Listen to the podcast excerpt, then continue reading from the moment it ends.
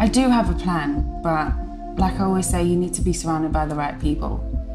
If you're surrounded by 10 very negative people, you're bound to be the 11th negative person. If you're surrounded by 10 millionaires, you're bound to be the 11th millionaire.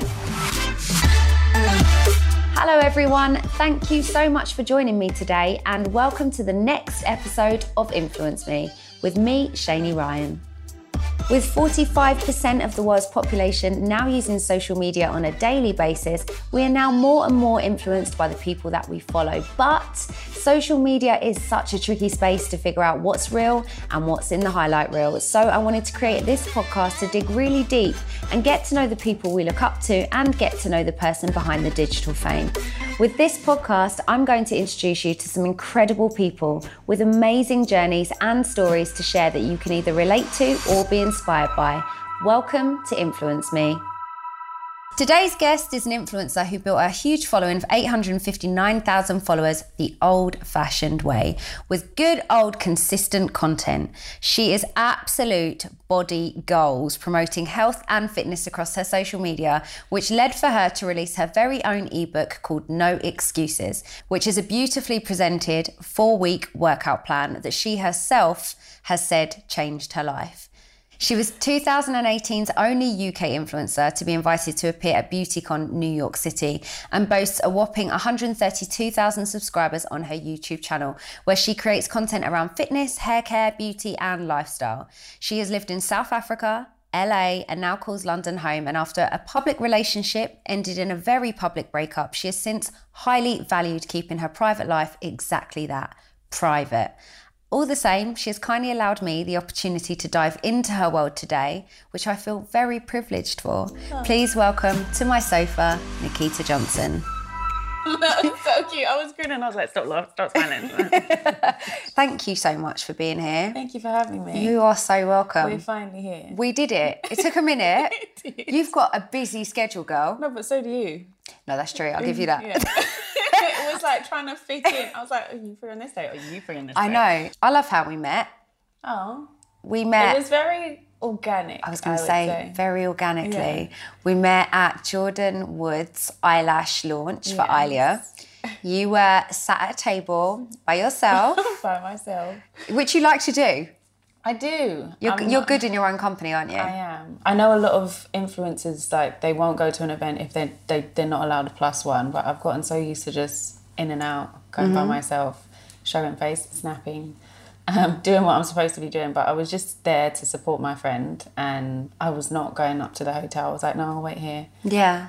and then I met you. Because you're friends with Jordyn. Yes. How did you guys meet? It was so random. I was having the worst time on an influencer trip that. Right I was booked on at the very last minute. It was meant to be just American people. I remember sitting, we had a family table, I would say, and there was only one seat across from me that wasn't taken, but every other seat was taken. And I was there with my management at the time, and she came late for some reason. And she sat in front of me, but I wasn't expecting her to be there. They didn't say who else was coming and stuff, but she already, I knew the other people that were there were her friends. When she sat down, she was like, Oh my God hi. And I was like, hello. She's like, I know you. I was like, no, you don't. I was very shocked because I was like, we live in two very different yeah. worlds. Yeah. And she's like, no, look. And she showed me like her picture was me. And she's like, I told my trainer at the time that this is my body goals. You need to get me to look like this. No way. Like, no. And then we had like I'd say about four more days after that, we were literally attached at the hip. Like I trained her while we were there. Like, it was, and ever since then, we've we like when I'm in LA or she's in London, we're like connect up. Stuck. So you were literally sat by yourself, minding yeah. your own business, nursing a cocktail. we just got talking, didn't we? I think I said something like, "I loved your hair." Yes, right. braids. You have braids, and I, I was getting ready to go to the Maldives, and yeah. I had it in my head that I wanted to get braids. braids. And I was like, that's what I want. That girl's got the hair that I want. So I literally came over to you and was like, excuse me, hi, nice to meet you. Uh, where'd you get your hair Where'd done? you get your hair done? Uh, Instagram. and yeah, if you need this. Yeah, and then you basically gave me like your whole phone book of beauty go-to people, which I really appreciated. Yeah. And actually I had no clue that you were an influencer because you were like, oh, I'm just here waiting for my friend Um, and you were like, oh yeah, she's. and I, was like, I didn't realise your friend was Jordyn either. That was hilarious. And uh, we were chatting around. And I was like, where's your bloody friend at? She's taking her time. like, she's late. She's late. She'll be here soon. I was like, oh okay. Well, we can just all hang out together. Oh, we should exchange Instagrams. What's your Instagram? And I followed you. I was like. Whoa, you've got a lot of followers. Oh, what, what do you do then? And then at that point, you were like, oh, yeah, I'm an I'm influencer an and stuff. influencer. Yeah, no, today's episode, though, really isn't really about you being an influencer. Okay. It's about, which you do beautifully, by the Thank way. Actually, with Influence Me, I want to get to know the person behind the profile picture. Yeah. And your feed is beautiful. Thank it's so well curated, and you can tell that it's professionally done and you take pride in your content and like it's your job like Yeah. for me how people do all this color coding coordinating things i mean i think i need a lesson in that later because i genuinely No, have honestly, no clue it's not hard. It's I I used to look at people before and think, how the hell do they do that? Now I'm like, really it's not rocket science. Honestly, it just looks like effort i'm not gonna lie it looks like effort maybe I'll show you. I'll give you my tips and tricks. Thank you. I It's appreciate so that. easy. So what I wanted to talk to you about today is like dun, you. dun. Yeah, dun, dun, dun. I want to get on track. I want to go back to the beginning. Okay. Um, your background. right. You became an influencer, but where did it all begin for you? Because you very much, I think, stumbled upon. I would say The it's career? Like, it's been like a blessing in that it was just like kind of placed on my lap. Yeah. In that I didn't know you could make money being an influencer. Instagram was very new when I started YouTube. Um, I made YouTube because I saw a documentary by Oprah um, called Light Girls. And I was like, I want to say something. And my mum was like, go on YouTube, like make a video. So my first ever video on YouTube, I made a, I made a account um, and I made a video. And I've always had cameras. Um, my uncles, I had two uncles that um, were into photography and videography, and I asked them to tell my parents what's the best camera to get. So I've always had cameras around me. So there mm. was just I just picked up the camera, put it on my it was a shelf, and I stood in front of it for about half an hour just blabbing about this documentary, and I was so proud of it because I was like, oh, people are gonna watch this and they're gonna like have a say about what I'm speaking about. Oh, It will make them go and watch the documentary because I was like so astounded. There's a lot of stuff in there that I agreed with, didn't agree with, but I I just wanted to speak about it. Okay. And then, but I, that's all YouTube was for me. Like I was just like, oh, if I see something or I want to speak about something, that's what I'm gonna do.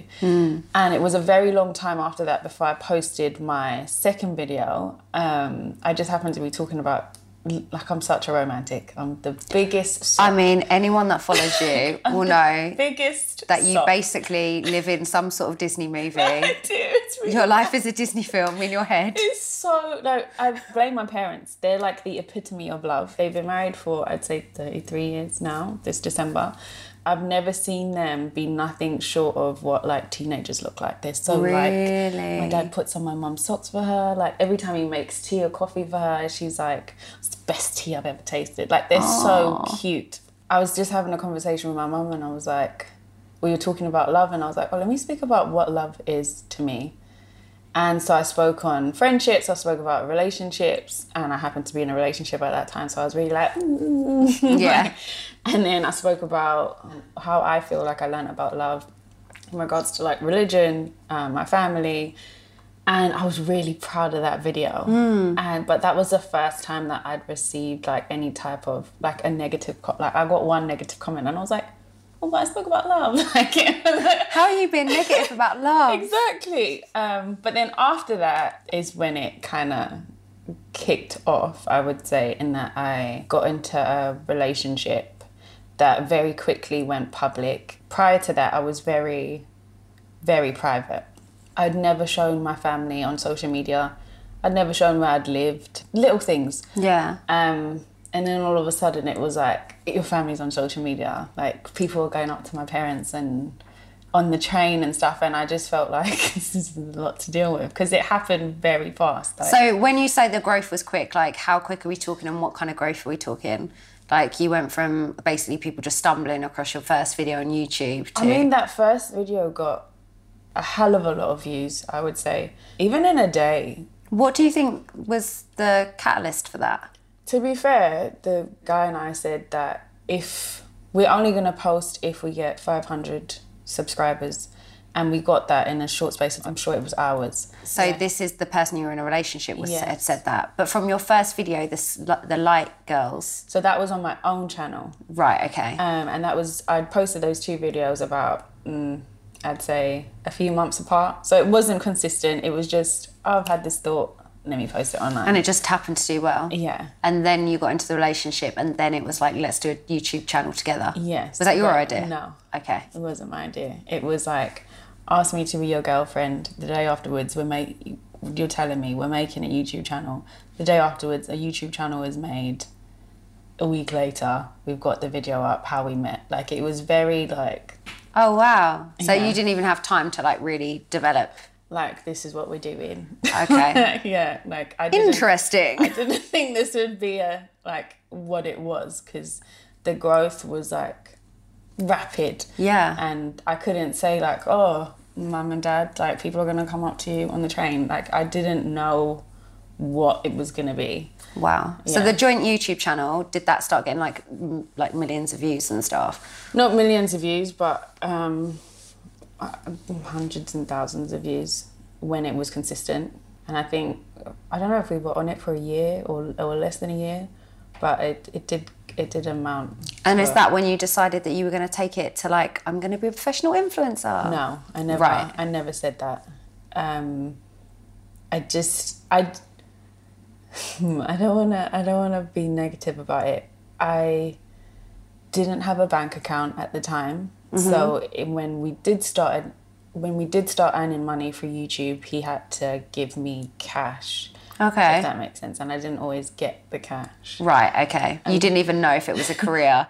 yeah, no, there was a lot to be learned in regards to YouTube, behind the scenes and all of that. And I knew nothing.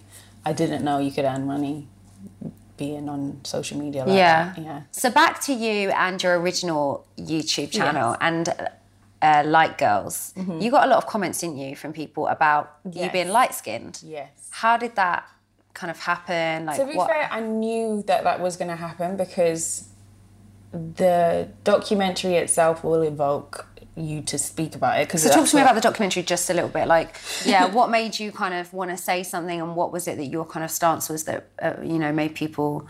It was basically talking about light skinned girls' experiences, the good, the bad. Mm-hmm. Um, like a lot of people will say that light skinned girls have a specific privilege over the darker skinned girls. Um, whereas uh, in the documentary, there were some light skinned girls that were being like, no, like, um, I've had a different experience. And right. it was. It, it was an eye opener because I was like, oh, I can relate to that. Oh, no, actually. Yeah. Um, what part of it do you relate to? The thing is, I'm from South Africa, so I've always felt like in South Africa, it's politically correct for me to call myself coloured where I know it's not politically correct to call myself coloured here. Interesting. Yeah. Um, so I've always not had this identity crisis, but I know that the mix happened a very, very long time ago, like more than eight generations ago. Mm-hmm. So I've always felt like, well, what, I know that I'm coloured, but that's not actually a thing. Mm. So what what am I? So when this documentary came out, I was like, okay, there's other people that are like me. Mm. Um, and then obviously years later, it led me to do to do the ancestry DNA test to, yeah. to find out what I am. What I'm do you mind sharing? What you are? Oh, some I'm, I'm literally like everything. a real mix. Everything. I so from, need to do that. No, it was the best thing. Like I cried when I got the results back because I was really? like, I know where I'm from. Like it was so emotional because obviously you, I know but I know who my family is, but my both my parents are called coloured in South Africa, but my dad looks Indian mm-hmm. and my mum looks like me. Mm-hmm. But in South Africa, people like my dad, they will call them Cape coloured because they're darker skinned, straight hair, mm-hmm. or have green eyes, blonde hair. Whereas my mum will have, she'll look like me, lighter skin. Um, some of them might have coarser hair. Right. And so I've always been like, well, we don't all look the same. Why are we called coloured? Like, what's the. Even in South Africa, yeah. was that instinctively not comfortable to be called coloured? No, it's normal. It's just normal. It's normal. So when you came here and you used that, did other people flag it to you? I was very young when ah, I came ah, here. Okay. And I remember being on the playground and someone, it was really bad.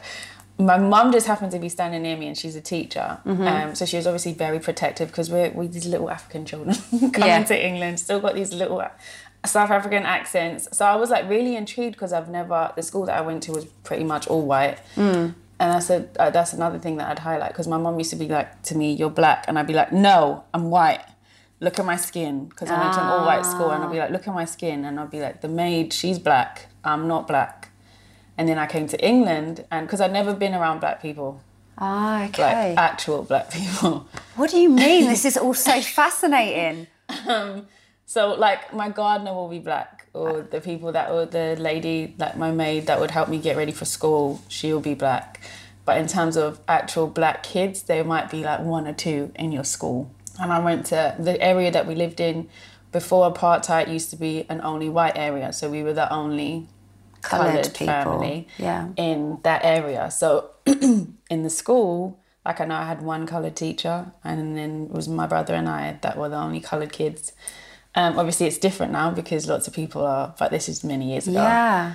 And we come to England, and then I'm in like a mixed school, and I'm like, oh my gosh, like there's black people. Really? like, like there's Indian people. Like I'd never mixed was, with like, so many yeah, people. Like this, it was daunting. So obviously, my mum was like hovering over us and I was I was obviously drawn to another coloured girl that was in my class and she's like she's like I want you to meet my mum. So I was like okay. So I walk over and my mum was like close behind me and I was like oh is this your maid? Because her mum was black. And her mum was like my mum said no no no. And she apologized she said I'm so sorry. Took me to the side and she's like that's her mum. And I was like what do you mean? Like she's coloured and my mum was like no. In England, there's this thing called mixed race where wow. she said your mix happened a very long time ago, like many generations ago, past granny, past granny's granny was probably an Indian person and a white person, or a black person and a white person that came together and loved each other. And they made their baby, and then their babies got together with another colored person. and then, she had to break it down yeah, to you like and that. she was like, but she's like a first generation colored child, but in England, it's political. She's trying to tell me like politically correct term because I'm like, what do you mean? So she pointed out, she's like, that's her mum. You can't just assume that when you see a coloured child that their mum's going to be coloured and their dad's going to be coloured. So I was like, and then she had to explain to me we can't use the word coloured. Right. And I was like, what? But that's what we are. I was like, I was like, what do I say? And she's like, you're black. And I was like, but I'm not black. I'm, not, I'm not black. I love the fact your accent comes out when you're referring back to this story.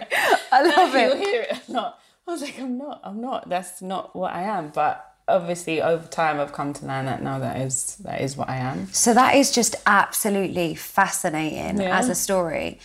I'm going to relate to you a tiny bit, but not at all on this level. Okay. So I grew up in Crawley in West Sussex, and okay. everyone that I went to school with was white, right. and then there was one Indian boy and me, and we both used to be called the Packy Kids. No, I swear to God. And I used to get bullied by this little shit called Joe, who I still remember to this day. Who used to call us both Packies, and I just oh remember being like, gosh. Uh, that same thing, like I'm not like. Yeah. I'm mixed race, or like I used my mum. My mum. This is you know going back. Yeah. When I was a child, it was half caste. Okay. So I used to be. Like, I'm not. I'm half caste, which now is also politically correct. Have you heard that before here? I've never half caste. Half caste. So half caste is heard... the equivalent of coloured. Oh. Um, so, so you can't... can't say that anymore. Okay. It's not correct. So it used to be that you would be coloured or you would be half caste. But I think kind of around my generation, it was half caste to the point where like the older members of my family, my aunt, my aunt will still say, "Oh yeah, my my, my niece is half caste," and I'm like, "You can't say that anymore. I'm mixed race." Like, you know, I remember the first time she said it in front of um, my partner Tony. I was like, "Don't worry about her. She's been saying it a year." And not only that, she sometimes says, "Oh yeah, you just won a coffee to a cream, aren't you?" but to me, it's like completely it. innocent and unoffensive. Like yeah. she absolutely adores me. She also calls me her princess alongside that. But um, yeah, just that thing of growing up being the only kid Yeah. that looked like me. Because even like me and the Indian boy, we didn't look anything like each other. So it was like no one to relate to. And that whole thing of growing up without that identity. Now, I was raised by my white family entirely until I was 10 years old. So I grew up not having any experience of really the music outside of Bob Marley. But um, yeah, that whole thing of just being really confused. Even silly things like the food. Yeah. Like, my mum's cooking. Sorry, mum. I know you're going to listen to this and cuss me out in the car right now. But even the food, like my mum's food was bland. Like Oh it was like her idea of seasoning, even today, is like salt and pepper. Salt and She goes to Nando's and thinks it's like raging hot at lemon and herb. Like she she's doesn't. yeah, she does. Honestly, bless her. I love her to bits, but flavour is not her strong point. And then when I went and, and spent the first kind of time with my uh, the black side of my family. You know, I was sitting there, same as my mum, mouth on fire. It's taken me years to get used to the food, to familiarise myself with the music. Like, I remember even not so long ago, somebody talking about a really well known Jamaican artist called, I think it's Budgie, Budgie Banter. Is that right? And I was like, who? And he was like, no way, you do not know who I'm talking about. It's just not what I was raised on. I was raised on the Carpenters, my friend. Oh my goodness. Yeah, like, you know, and Diana Ross was like the black side that my mum used to put out, you know? It's like, got to educate my mixed race child. Let's play the Supremes. So it's, I'm sure many people are laughing at what I'm saying right now, but also people will relate to it. But Of course. it's just crazy. Like you're raised looking one way, but having lived a different experience, and then culturally that changes. And then I remember getting slightly older and being like, okay, I'm going to move to Tottenham because I feel like that's like a black area oh and get down with my black roots. Obviously, I absolutely shit myself. Like I was not built for Tottenham. Sorry, anyone from Tottenham, but far too much for flour. Especially then, it's a lot nicer now. Yeah. But especially then, it was like a lot. So I completely relate, but your story is just absolutely fascinating. Oh, so you've grown up in South Africa Yes. with one identity. Yeah. You've moved to the UK. Yeah. Completely new. Ev- everything was new. Everything was My new. My family sold everything to come here, but Can you explain like- that? Um, Because I don't really know anything about South African history, culture. At the time, they were advertising for teachers, social workers, and lawyers from South Africa. It was like on the news, not the news, but like an advert will come up. It was in the newspaper. Like, I don't know why, but when I got here, I almost felt like I was at home because a lot of my teachers were South African. Right. But because it's so different, like so different culturally, everything, whether a lot of them left within two years, they all regret it now because they, when we speak to a lot of South Africans that we knew that were here at the same time as us, they're like, it's so hard to come back once Right. you've left. And I kid you not, I hated England for the first four years. It Yeah. was so different. I hated it. Every year I would say to my mum, please take us back. Like, I hate it here. Mm. And I think the only thing that kind of like steered us to stay was like exactly a year later, my mum was like, if you hate it, we'll go back. They lied, obviously. Yeah, they were just telling you what you um, needed to hear in that moment. we went back and my cousins were like, wow, you live in London. Like, I was like, oh, yeah, it's, it's cool. And when we came back and like, I found that I was crying, like bawling tears every time I came back to England. I was like, why are we here? Like, I, the people are miserable. Like, in South Africa, you just about step outside your doorstep. Every neighbour is saying, morning, hello, morning. Like, it's so friendly, so laid back. Your beach is on your doorstep. Like, it's so, there's no reason not to be happy. Hmm. Come here, everybody's miserable. The weather makes you miserable. Everyone's moody. Hmm. Like, I Took a lot to get used to. Yeah. And then, obviously, school's different. I felt like I, my brother was an A star student and he was put in year nine. So we all got, I got put up a year. So I was in grade five in South Africa. I got put into year six. My little brother jumped two years. So he was in grade one, went to year three. My older brother went from grade eight into year nine. So we were all like, oh, this is going to be so hard. And I felt like when we got here, I was like, they're really dumb. Like, I felt like I knew stuff that they didn't know. And I was like, I'm going to become dumb. Like, it was so, I hated everything about school, living. And you have to remember, I come from South Africa. So we had everything. We had loads of cars, we had help. Someone's basically putting on my knickers for me, doing my hair every day, cooking for me when I get home from school. and that's just normal life out there. like, Everybody has staff. that, yeah. And then you've got a, you're living in this luxury home that's got loads of stairs. Everybody's got their own bedroom, and then we moved to England, and I'm sharing a bedroom in a two bedroom flat with my brothers. I hated it. Why did your parents do that? They thought, to be fair, my one auntie came, and it was either Australia or England, and she'd been to both, and she was like, England is the best bet. She was still single, so she could do whatever she wanted to Yeah. do. But for my parents, it was a bigger deal because I mean, you're moving a whole family. Mm. And my mum looked at houses. She came first, so she spent three months away from us. And she looked at houses, and all the houses that they were showing her, there was either like rats' feces and stuff, Oh, like as, as you walk into the house. And she was like, no, she wouldn't even go inside. Because she was like, we need like a three bedroom house at the least. And every house that she saw was disgusting. And then they showed her this like new build flat, and she was like, I'll take it, like, because it was clean, it was new. Um, but when we came, I'm expecting to see this nice big house, like everything's going to be the same. But I didn't realize that they literally sacrificed everything. They sold all our cars, sold all, sold our house.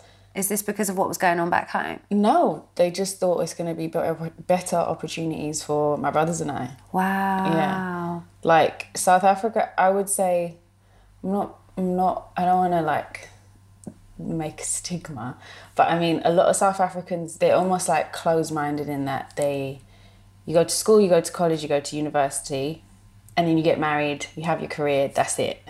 Some don't even travel out of South Africa. Right. So it was a massive deal for my parents to say, we're moving to England and we're never coming back. wow. Um, and I don't think if I was in South Africa, I don't think I would be a YouTuber.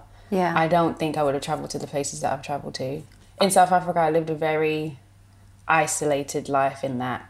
Sounds quite sheltered as well. right? Yeah, like girls are very, I mean, you're taught to be a lady. Like you need to be modestly dressed. You need to, if someone comes into your household, you need to like cater to them. Like they want girls to be these really like good girls. Yeah. um, not so much the boys, but I mean, uh, girls are very much sheltered. And I guess someone painted a picture to my parents that England is like paved with gold, like the streets are paved with gold, and that you can sleep with your door unlocked. It's nothing Wow. like South Africa. Right. That was a shock in that. No, it's not like that. Hmm. Because they were a bit more lenient in letting me walk to school by myself. In Which South you would never do. Yeah, they pick me up and drop me back home to my doorstep. Everything was totally different. So it did take me at least, I would say, four years to adapt. But that's not the only place that you've adapted to because you also went out to America as well, right? I did. I did. I find it so fascinating that you've lived all these lives around the world. So talk to me about America. Okay, so the first time that I I would say lived there, I was around 22. I had management at the time. It was by chance that I met them. They were I won't say who he is, but a comedian's um, production team. Okay. It's a really big comedian, and Okay. but keyword is production team. They've never managed someone before. Okay. and they sold me a dream. They Got it. told me we're gonna change your life. You're Right. gonna be this big movie superstar, and you're gonna meet all these people. And they flew me to America. But to be fair, everything was above board. Before I even got to America, they had everything in writing for my parents because my parents were like, "Hello, this is our little girl." Yeah. You're taking her across the ocean. She's never been away from home. Is never this lived away to from New home. York or LA? This was to LA Yeah. initially. So that time I lived in LA, I lived in Miami, I briefly lived in Dallas, and then I spent a short period, I'd say a month in New York. It was a massive deal for my family because I'd never been away from home. And then, but why they were so trusting was everything was in writing. They were mm-hmm. like, you can call her at any time. These are the contact details for who you can get hold of if you can't get hold of her. Like it was very Yeah, it sounded like they were white. taking it very seriously. yeah, everything was above board in that I didn't have to do anything derogatory. Okay. I didn't have to sleep with anybody to I don't Have know, this be in a opportunity, meeting. yeah. I remember calling like one of my friends and she was like, You need to basically man up because any girl that's in your position would die to be there. And I, when I think about it now, I feel like that was really insensitive because if a young girl had to say to me, I don't, I, I didn't feel like I was doing anything wrong, but I didn't feel like that was me. if that makes sense. Right. So yes, they might have known everybody, all the right people and stuff, but I was still having to be like the five thousandth girl in the queue going to an audition. It didn't get me anywhere. Right. They were sending me on press dates. So like this was the worst part for me, but it's weird because I've got I'm still a friend with one of the guys. Okay. um, so basically, if someone was signed to like the NBA or the NFL and they were like, he's gonna be really known someday, we need to send him on a press date. So like, just say he was like a first draft NFL player, which Right. means everyone's got their eye on him. They want to know who he's dating. He might not have a girlfriend. Cue Nikita. yeah. oh shit. the the weird thing is because they don't know who I was and I they obviously social media technically didn't exist. Yeah. They just like comes out of a restaurant with a mystery woman. And it was the weirdest thing to me because I was like they'd be sat across from me and they'd be like, You're so beautiful, blah blah. I'm like, this is a set up date. Like I don't even know how you're trying to talk to me right. It was just weird to me. So this um, basically is for you both to get a little bit of publicity or To be packed together. yeah. But I mean, it didn't do anything for me. And I'm so glad pictures Yeah. don't exist. They're telling me, you're going on a press date. You have to remember, I'm Away from home. away from home. They've got a chef for me, so I'm being catered to. I'm living in these luxury hotels or like a villa by myself. So I feel like I can't complain. Yeah, you can't be like, actually, this is really weird. I don't like, want to go on a press date. Like I feel like to me, I was like, am I being ungrateful? They're doing all of this other stuff for me, and so I was like, okay, I'm going on a press date. Mm. And then it was like every other night I'm having to go on a press date, and I'm like, what if they keep seeing the same girl in the newspaper? Like it makes no sense. You sending me on all these press dates. Yeah. They're all really like bland people. Like, Yeah. they're I- it was it was the weirdest experience for me, but I ended up becoming friends with one of them um, because we were both like, "This is weird." Like we agreed. You agreed it was yeah, odd. It was. It's Both weird. uncomfortable. Both uncomfortable. Let's just be friends. Exactly. And you're still friends today. We're still friends today. That's He's- good. he's very- I'll get him a girlfriend one day. He's very much a gentleman. Oh, and another thing, they were making me train every single day, five days a week, six hours a day What exercise? exercise. So two hours in the morning, two hours in the afternoon, two hours in the evening. In between that, I have to eat three meals. In between that, I'm having to go to an audition or go on a press date or make an appearance in a club. Where are you sleeping? I was running on two hours sleep. I wish people could see my face right now. I look absolutely like mind boggled, don't I? I'm like, about a month into me being there, they are like you could see I'm running on zero sleep. Not even a month, I would say three weeks. Running on zero sleep, but obviously they're telling me all this exciting stuff is about to happen. So I was like, oh, great. But I'm tired. You're making me train six out there. Like, if you want to get this role, you have to look this good. So I was like, okay, cool, whatever. But I'm exhausted. Like, I'm falling asleep on these press dates. I'm falling asleep in the queue to audition. And then they sat me down uh, while I was at dinner and they put these pills in front of me. Were like everybody way. takes these to stay to stay awake basically during the day. And I was like, well, is it legal? And they're like, it's over the counter. Everybody takes them. Every celebrity takes them. You'll be fine. And then I was running with these tablets. It was literally like Lucozade times a hundred. what were they? Oh, I can't remember the name of them. But they basically keep you awake. And That's it's shocking. It's over the counter. So I thought, okay, well, it's fine. But just shows like how vulnerable young women are, Yeah. especially in an industry where you know you actually rely on other people introducing you to the things, or an agent or a manager looking after you. and because they're so like my parents knew everything as long as i felt safe so to me having my own place or having my own hotel room like no one's touching me basically they Yeah. taught me etiquette lessons like they taught me how to sit like a lady how to get in and out of a car so that my knickers don't show they taught me how to eat with the many knives and forks because they were teaching me all of that i felt like It's I like Pretty owe Woman. them. like i owe them basically Yeah. so when it came to stuff like like, a the- power dynamic, isn't it? pills, yeah, I was just like, okay, well, if you think it's best for me, because I felt like they're doing stuff to help me. Hmm. Hey guys, just a quick break to tell you about our sponsors. His and Hers Renovations and interiors. Property Finding Service, helping you find the perfect home or investment property. Renovations. Enlist our team of specialist builders ensuring the highest quality finishes.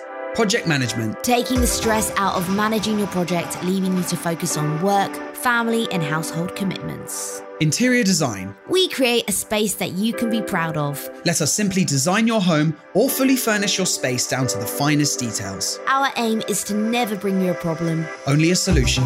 helping you to create your dream home. Follow us on Instagram at His and Hers Renovations Interiors or visit our website at www.hisandhersrenovationsinteriors.com.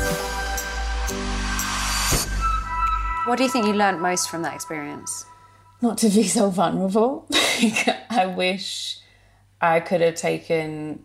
Obviously, at the time, my both my parents were working. Both my brothers had started working. Um, I wish one of them could have come with me um, because I might have been like, "Oh, this is okay," but having a like just having a loved one to be like, because it's sure different having like speaking to my mom on the phone and being like, "Yeah, she's okay, she's good." When you speak to me, I'm obviously going to be crying because I'm an emotional wreck. So my mom's just going to encourage me to, "It's fine, you're doing, Yeah, you're you're doing, doing your good, dream." like- Yeah. Um, Especially with an emotional character, you never know when something's really wrong or whether they're just a bit homesick or. exactly. You've moved around a lot, which means you must be, to a degree, quite brave. What do you think of people that maybe have the ambition to live in different places around the world? Because you've got that unique perspective where you've moved to a country you didn't necessarily like because your family have, and then you've moved to a country which is like the city of dreams because somebody's shown you a really nice life and promised you things. Yeah. Like you've got quite a unique perspective.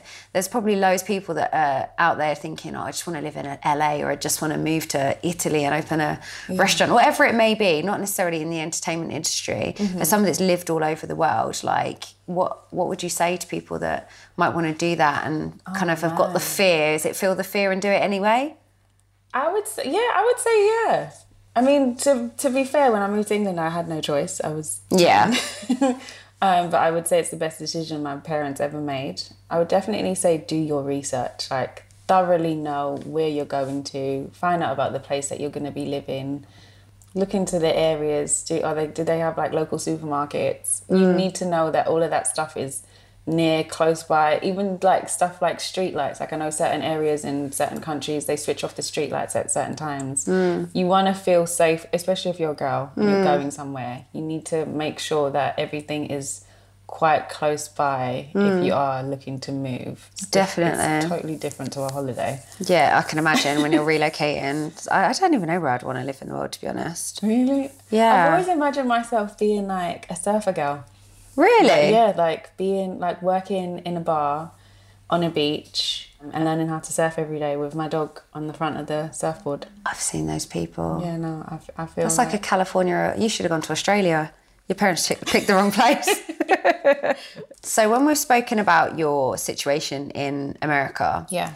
you were like saying to me before that you felt that on the surface everything was rosy and from the outside looking in a bit like the world of social media Yeah. everything looked perfect but actually you were just unhappy Yeah. and it took quite a lot of guts for you to kind of walk away from what felt like a huge opportunity Mm-hmm. and to go this isn't for me i'm not being authentic Yeah. and to come home that was that was massive for me Yeah. because I'd obviously been there for a while, and I would say it happened both times that I went to LA. So the first time when I was really young, um, and the second time because the first time I was leaving, and I thought they'd be my management would be really supportive in saying, "Oh, you know what, go on, like we wish you well or whatever." But they were actually really bitter in that I was deciding to leave.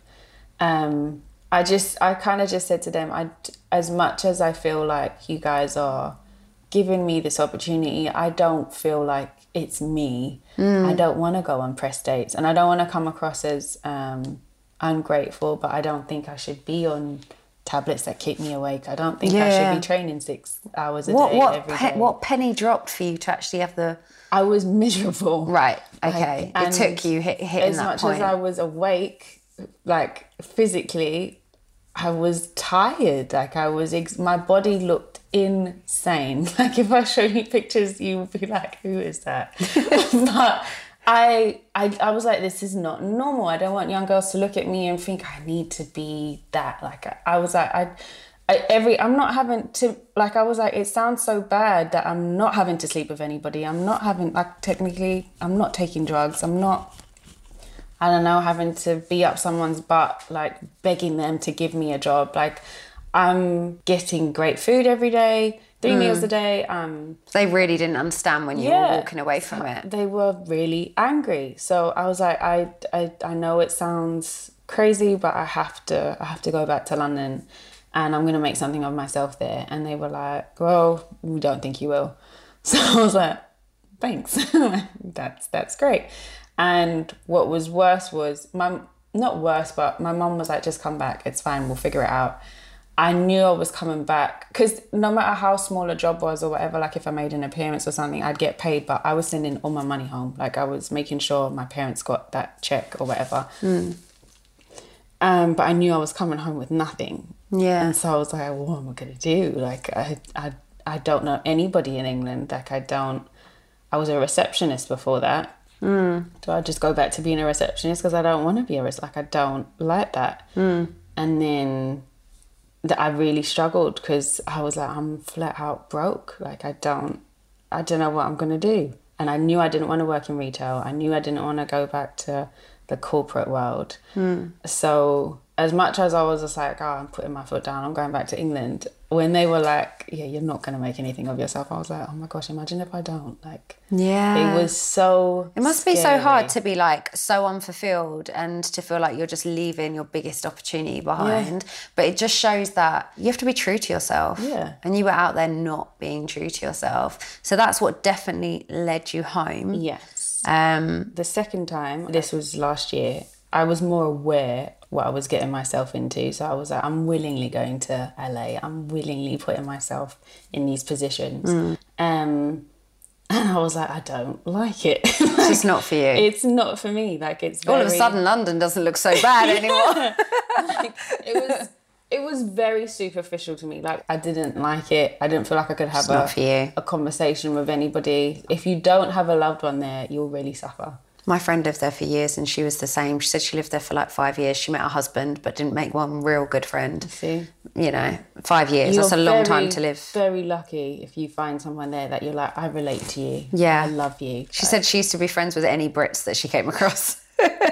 Yeah, see, I never we never met anyone from England. I That's was there crazy. with my old manager and we we didn't come across anyone from England. That's crazy. Um, so I never understood why a lot of American people move to LA because they think it's gonna change. my life's gonna change by just living here. Because I was like, I do not like this, and this is the second time around. So Is it, are you, no third. You've learnt your lesson now. I've It's, learnt my it's lesson. not for you. I've learnt my lesson. So we spoke a little bit about your insane body, and even though you don't train six hours a day anymore, you still Yeah. look beautiful, and you've got you. body goals for sure. Like I said in your intro, do you feel a lot of pressure to stay in shape still, or no, okay? I don't. Because you've got your ebook, which is no excuses. Yes. What made you start the ebook? How did that come about? And talk to me kind of about your journey in health and fitness. Okay, to start from the beginning, I would say I had what got me into fitness was I had a very unhealthy relationship with food. Okay. In that I had an eating disorder from a very young age, not long after I moved to England, until it stopped around when I was 18. Okay. Um, but I mean, obviously, you could relapse when you have an eating disorder, but I haven't relapsed. Good. Um, so I had a very unhealthy relationship with food. do you know where that came from? Um, yeah, something very serious happened to me. And then right after that, I started being bullied. It kind of just, it just happened. I remember the first day that I made myself sick. I used to wear like really baggy jumpers to school. Do you remember those fitted skirts? Yeah. Um, so I'd wear the fitted skirt, but because I'd get like a a seven to eight in the skirt, it would dig me in the sides. So I had a really baggy jumper over it. And I remember this girl hugged me, and I remember her hugging me. And obviously, because the skirt is so tight, my love handles are gonna like go over it slightly. And she was like, "Oh, you're gaining weight," and I was really tiny. Yeah. And I remember thinking, oh my gosh, I am. And I went to the toilet and I made myself sick. And then I was like, I felt like light afterwards. And I was like, oh, I could do this every day.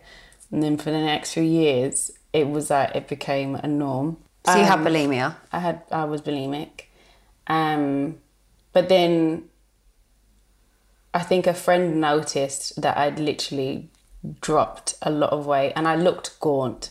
Um, and she asked me, like, she followed me to the toilet once and she saw, like, I'd literally, I wouldn't eat like one or two things. I'd binge. So I'd save up my money, I'd buy a lot of food and then eat it all and then make myself sick. It got to the point where I was like, I didn't care if anybody saw me make myself sick. Right. So she followed me, she told the teacher, they told my parents, and that's how it kind of got to me getting help.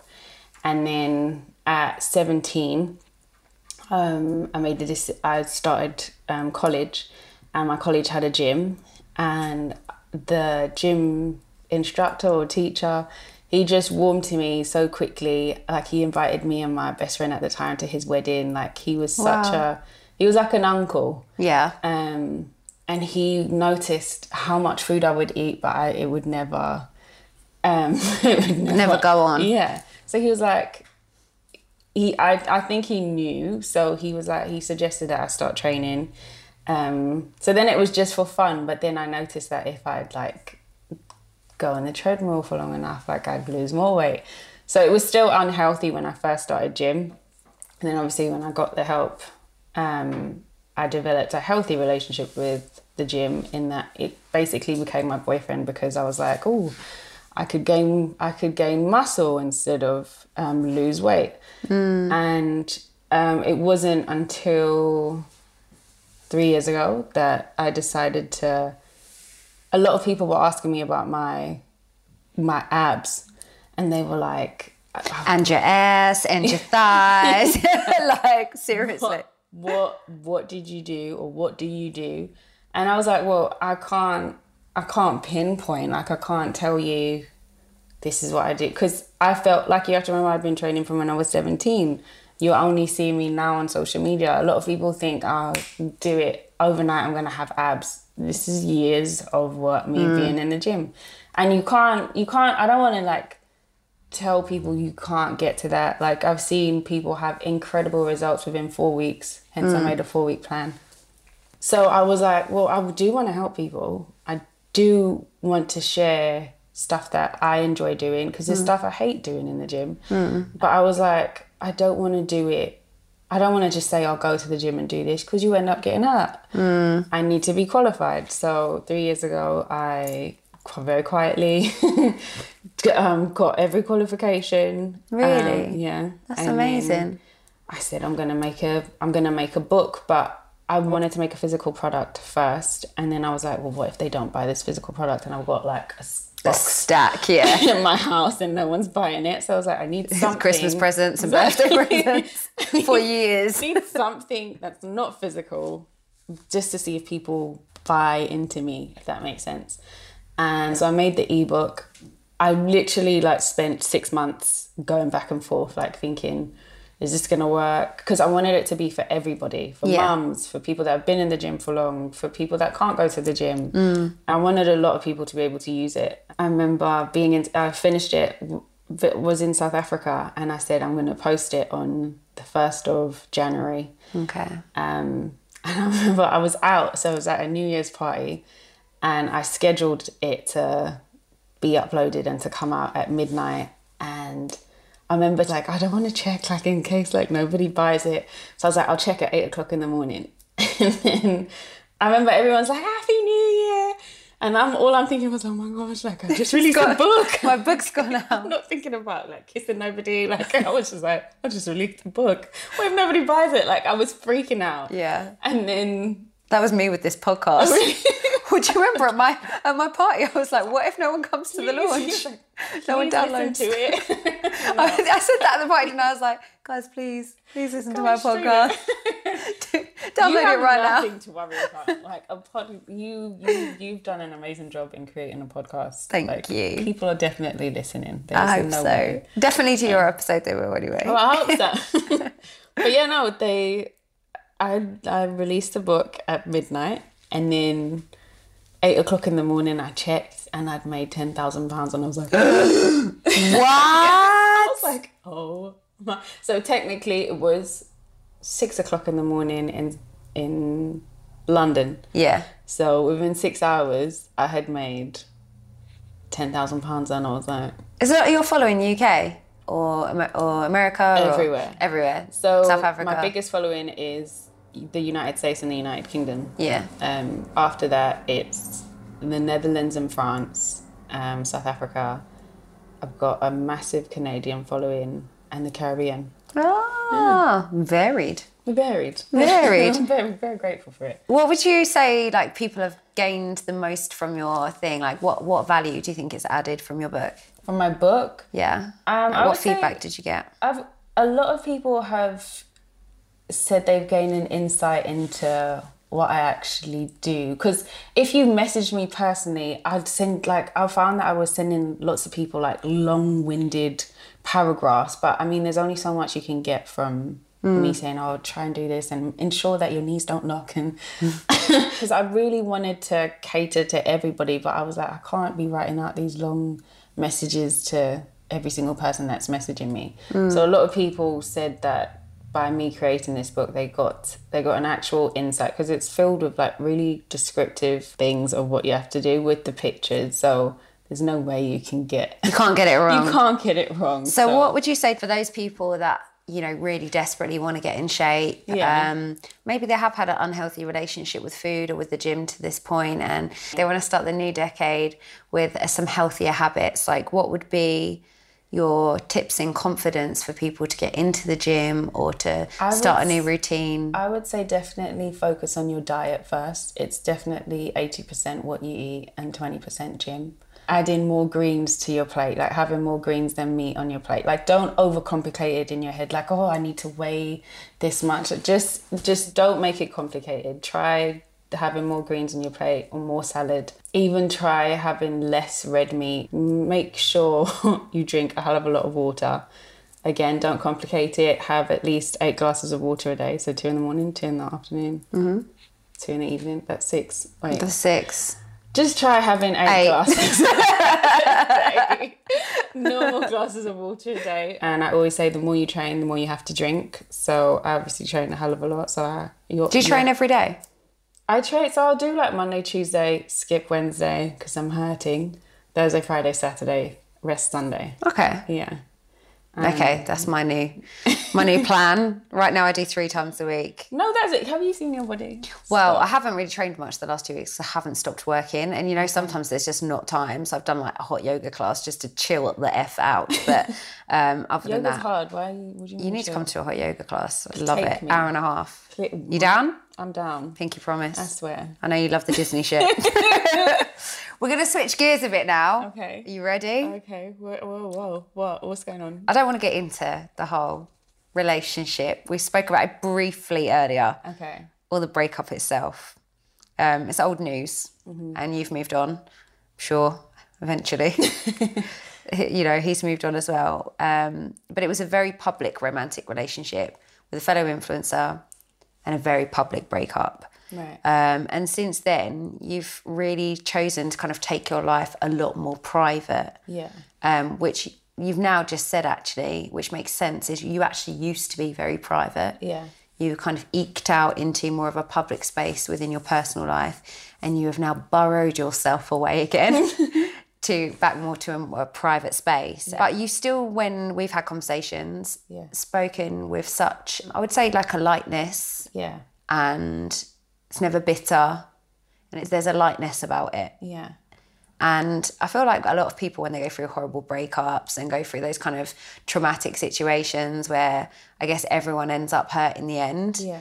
that there's a lot of bitterness, but you mm-hmm. don't seem to have that in your aura and your energy. So, what advice would you give to somebody that maybe has gone through that kind of situation or is going through that situation to try and kind of just like move on? Mm. Because I think I feel like everyone would like kind of cuss me out in the DMs if I didn't bring up anything in this lane at all. They'd be like, "You didn't talk about it." No, I don't want to talk about it, but I feel like there's a lot to learn from your situation. One thing I will always say is you have to, whether it ends good or bad, you have to remember that before that person, you were okay. Mm-hmm. You were an individual. You did not come into this world with that person. So you need to, when you get out of it, you need to remember, I'm going to be okay. They weren't what made you happy. You need to remember that I create my happiness, if that makes sense. Because a lot of people are like, will message me and say, I'm so heartbroken, like I don't feel like I can I can take life anymore. And I'm like, no, you actually can because it's you that creates the life that you want.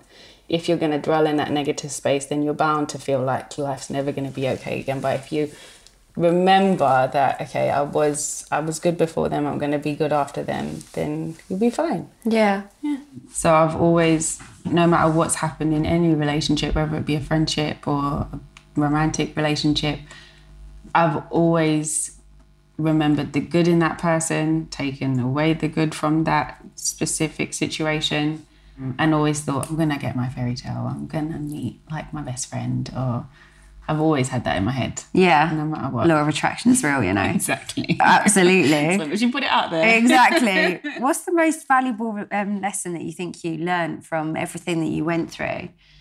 Like Um, looking back.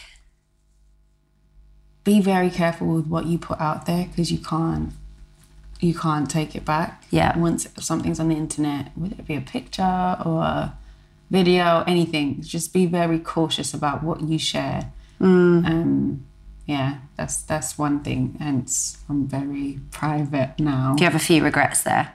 A few regret, yeah, putting my family on social media.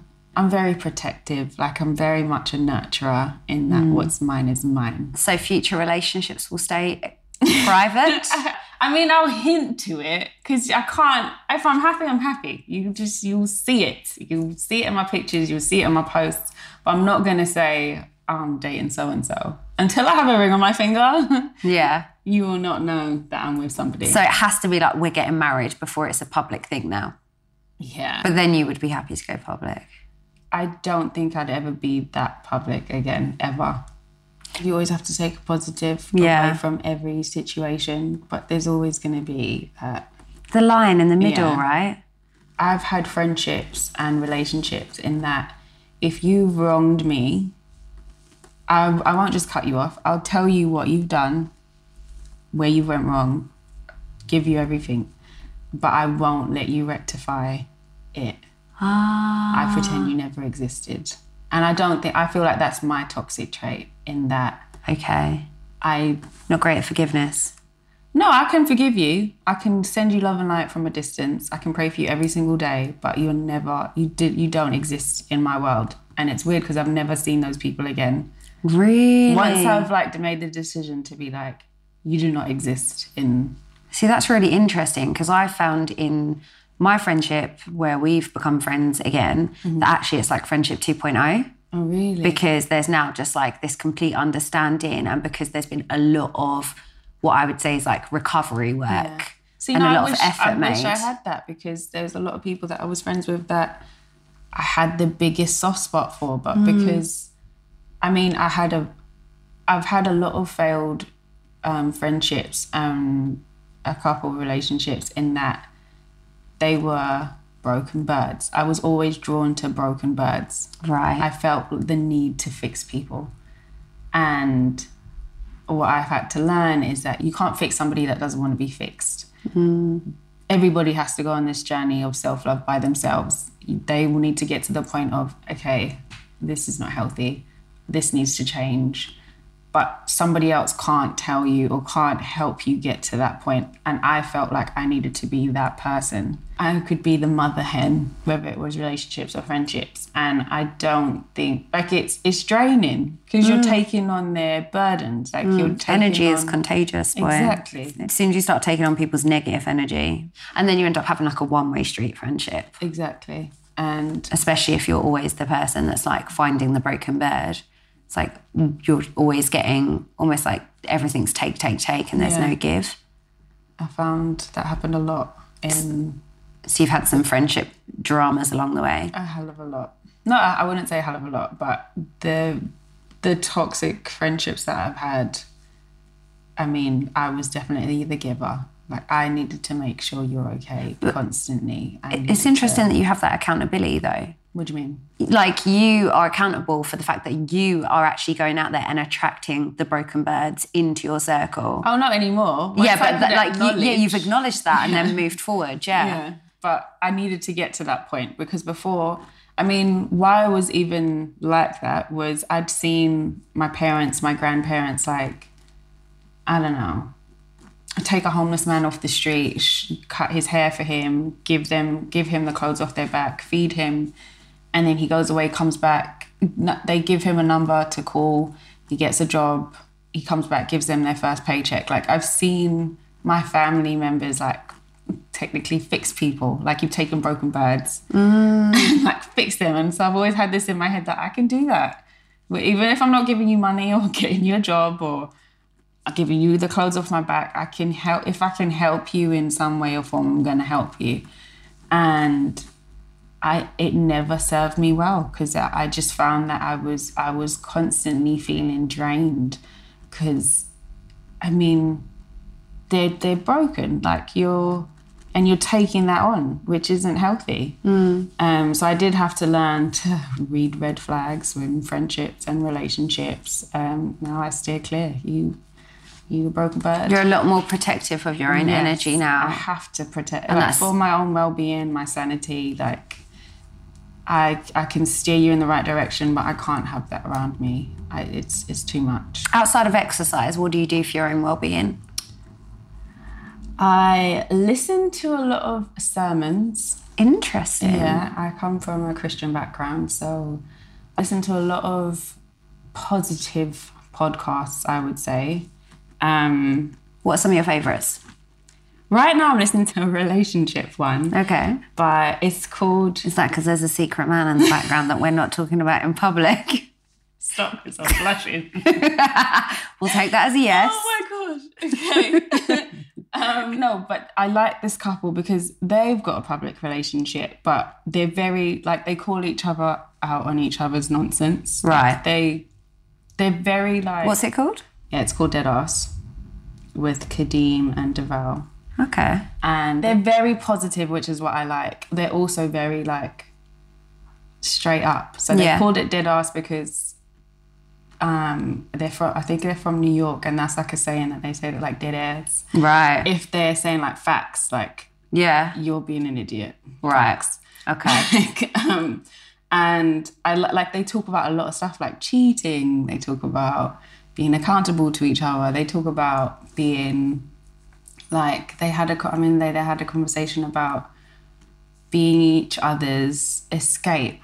Um, And when they felt like they weren't like you weren't my escape. Um, like they have very open and honest conversations. That's one just on relationships, I guess. Um, they do talk about other stuff like finance and stuff, but I like listening to a lot of affirmation type. Law of attraction stuff. Yes. I wouldn't say they're podcasts, but I listen to them daily. So because I do affirmations like three times a day. Do you? I do. What's three of your best affirmations? One that I say every day is I am financially free. Ooh, I like that. Um, yeah, because I see that for myself. Like it's on my vision board. I've got a specific number, and that number will make me financially free, and it's tax free. I was put there. It's tax free. Interesting. Yes. Okay. So Offshore account. Cayman Islands. Tax free. um, I'm capable of achieving anything that I put my mind to. I like that. Thank you. I like you. I invite the right people into my life. Oh, I love that. I like everything I need will come to me with ease. Oh yes, And I like what's meant for me won't go by me. that's great. I That's love my those. three. Affirmations are powerful. Oh yeah, I'm down for those. What do you feel your calling is, Nikita? my calling. I would definitely say no matter what I've been doing, I've always I've always acknowledged that okay, I look at my following, forget the guys. I mm-hmm. look at my following as my little cousins, if that makes sense. Because in South Africa, I always knew I'm one of the older cousins, so no matter what I do, my little cousins are looking up to me. And mm. they're all girls, so the majority of them are girls.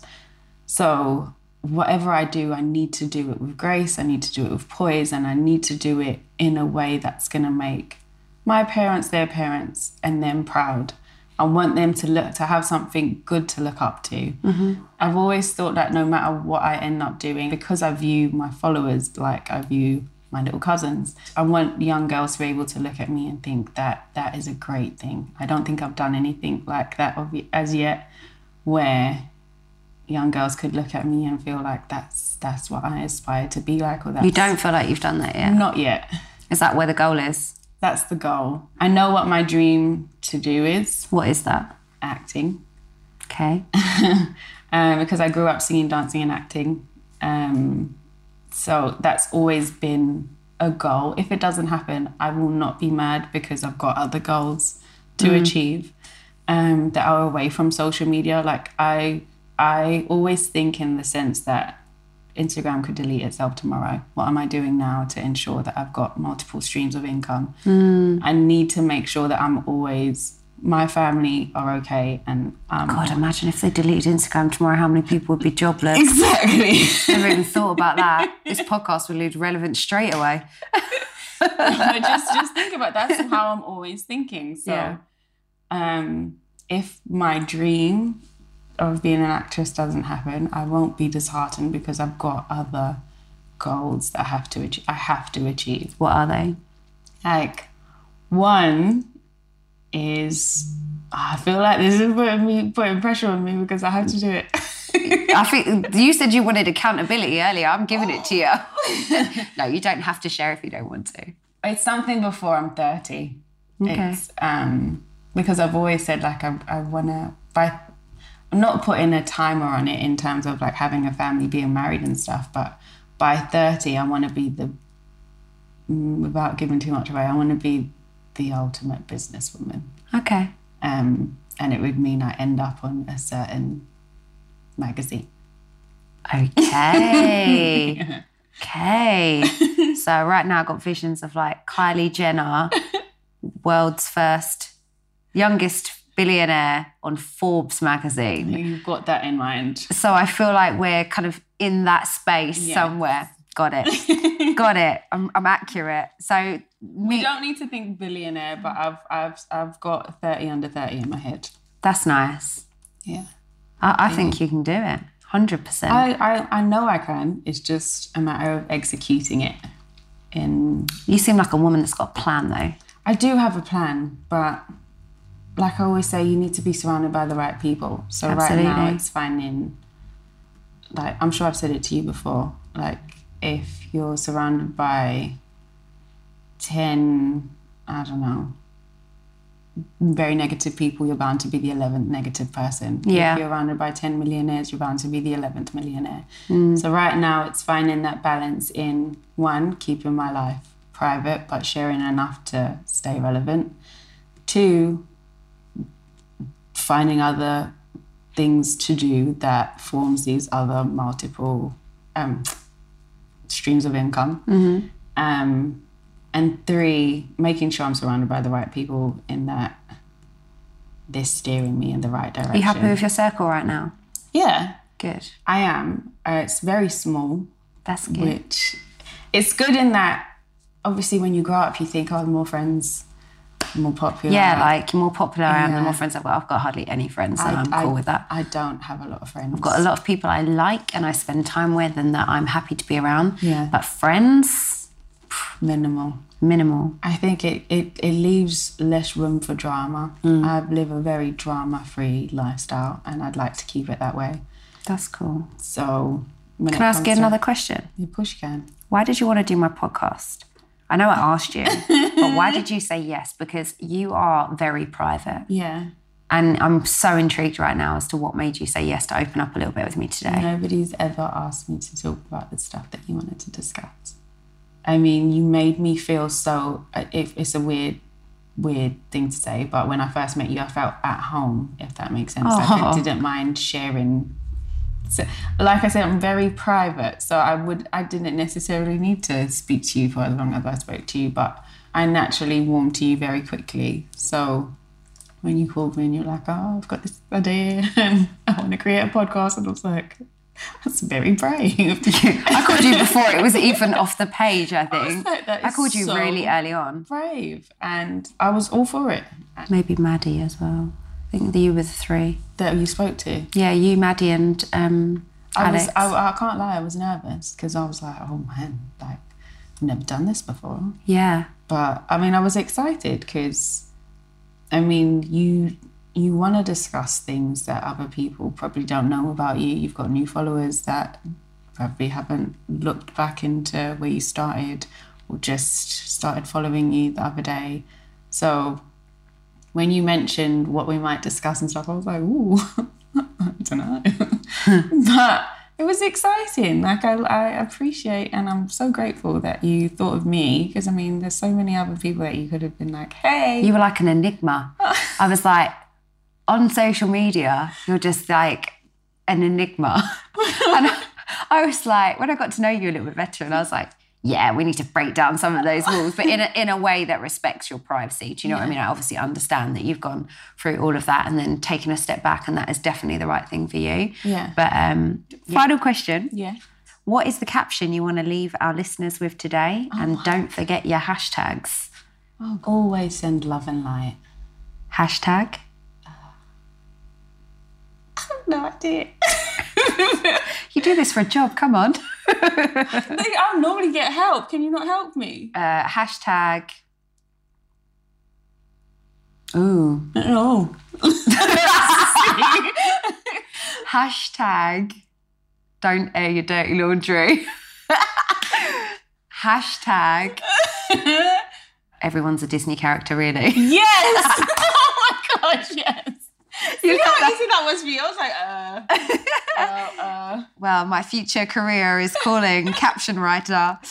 Thank you so much for joining me today, oh, Nikita. Thank and thank you so much, everyone, for listening, guys. Best part about making this podcast is truly getting to know the influencers that we follow more intimately and having them allow us to take a peek behind the curtain into their real lives, their minds, and their souls.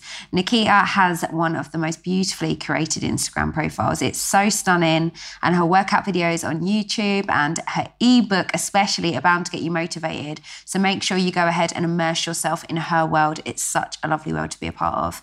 If this episode has helped you in any way or you enjoyed listening, please do rate and subscribe this podcast, wherever it is that you listen, so that we can reach and help more people. Share the wisdom that we've discovered with each and every episode. And don't forget to share this with anyone that you feel might need a little help from what we've discussed today. If you share it on social media, me and Nikita might give you a little repost. so give I me a follow. You will? Yeah. So give me a follow at Shaney underscore Ryan and give her a follow at Keto Girl 921. Thanks for listening, everyone. Thank you for listening.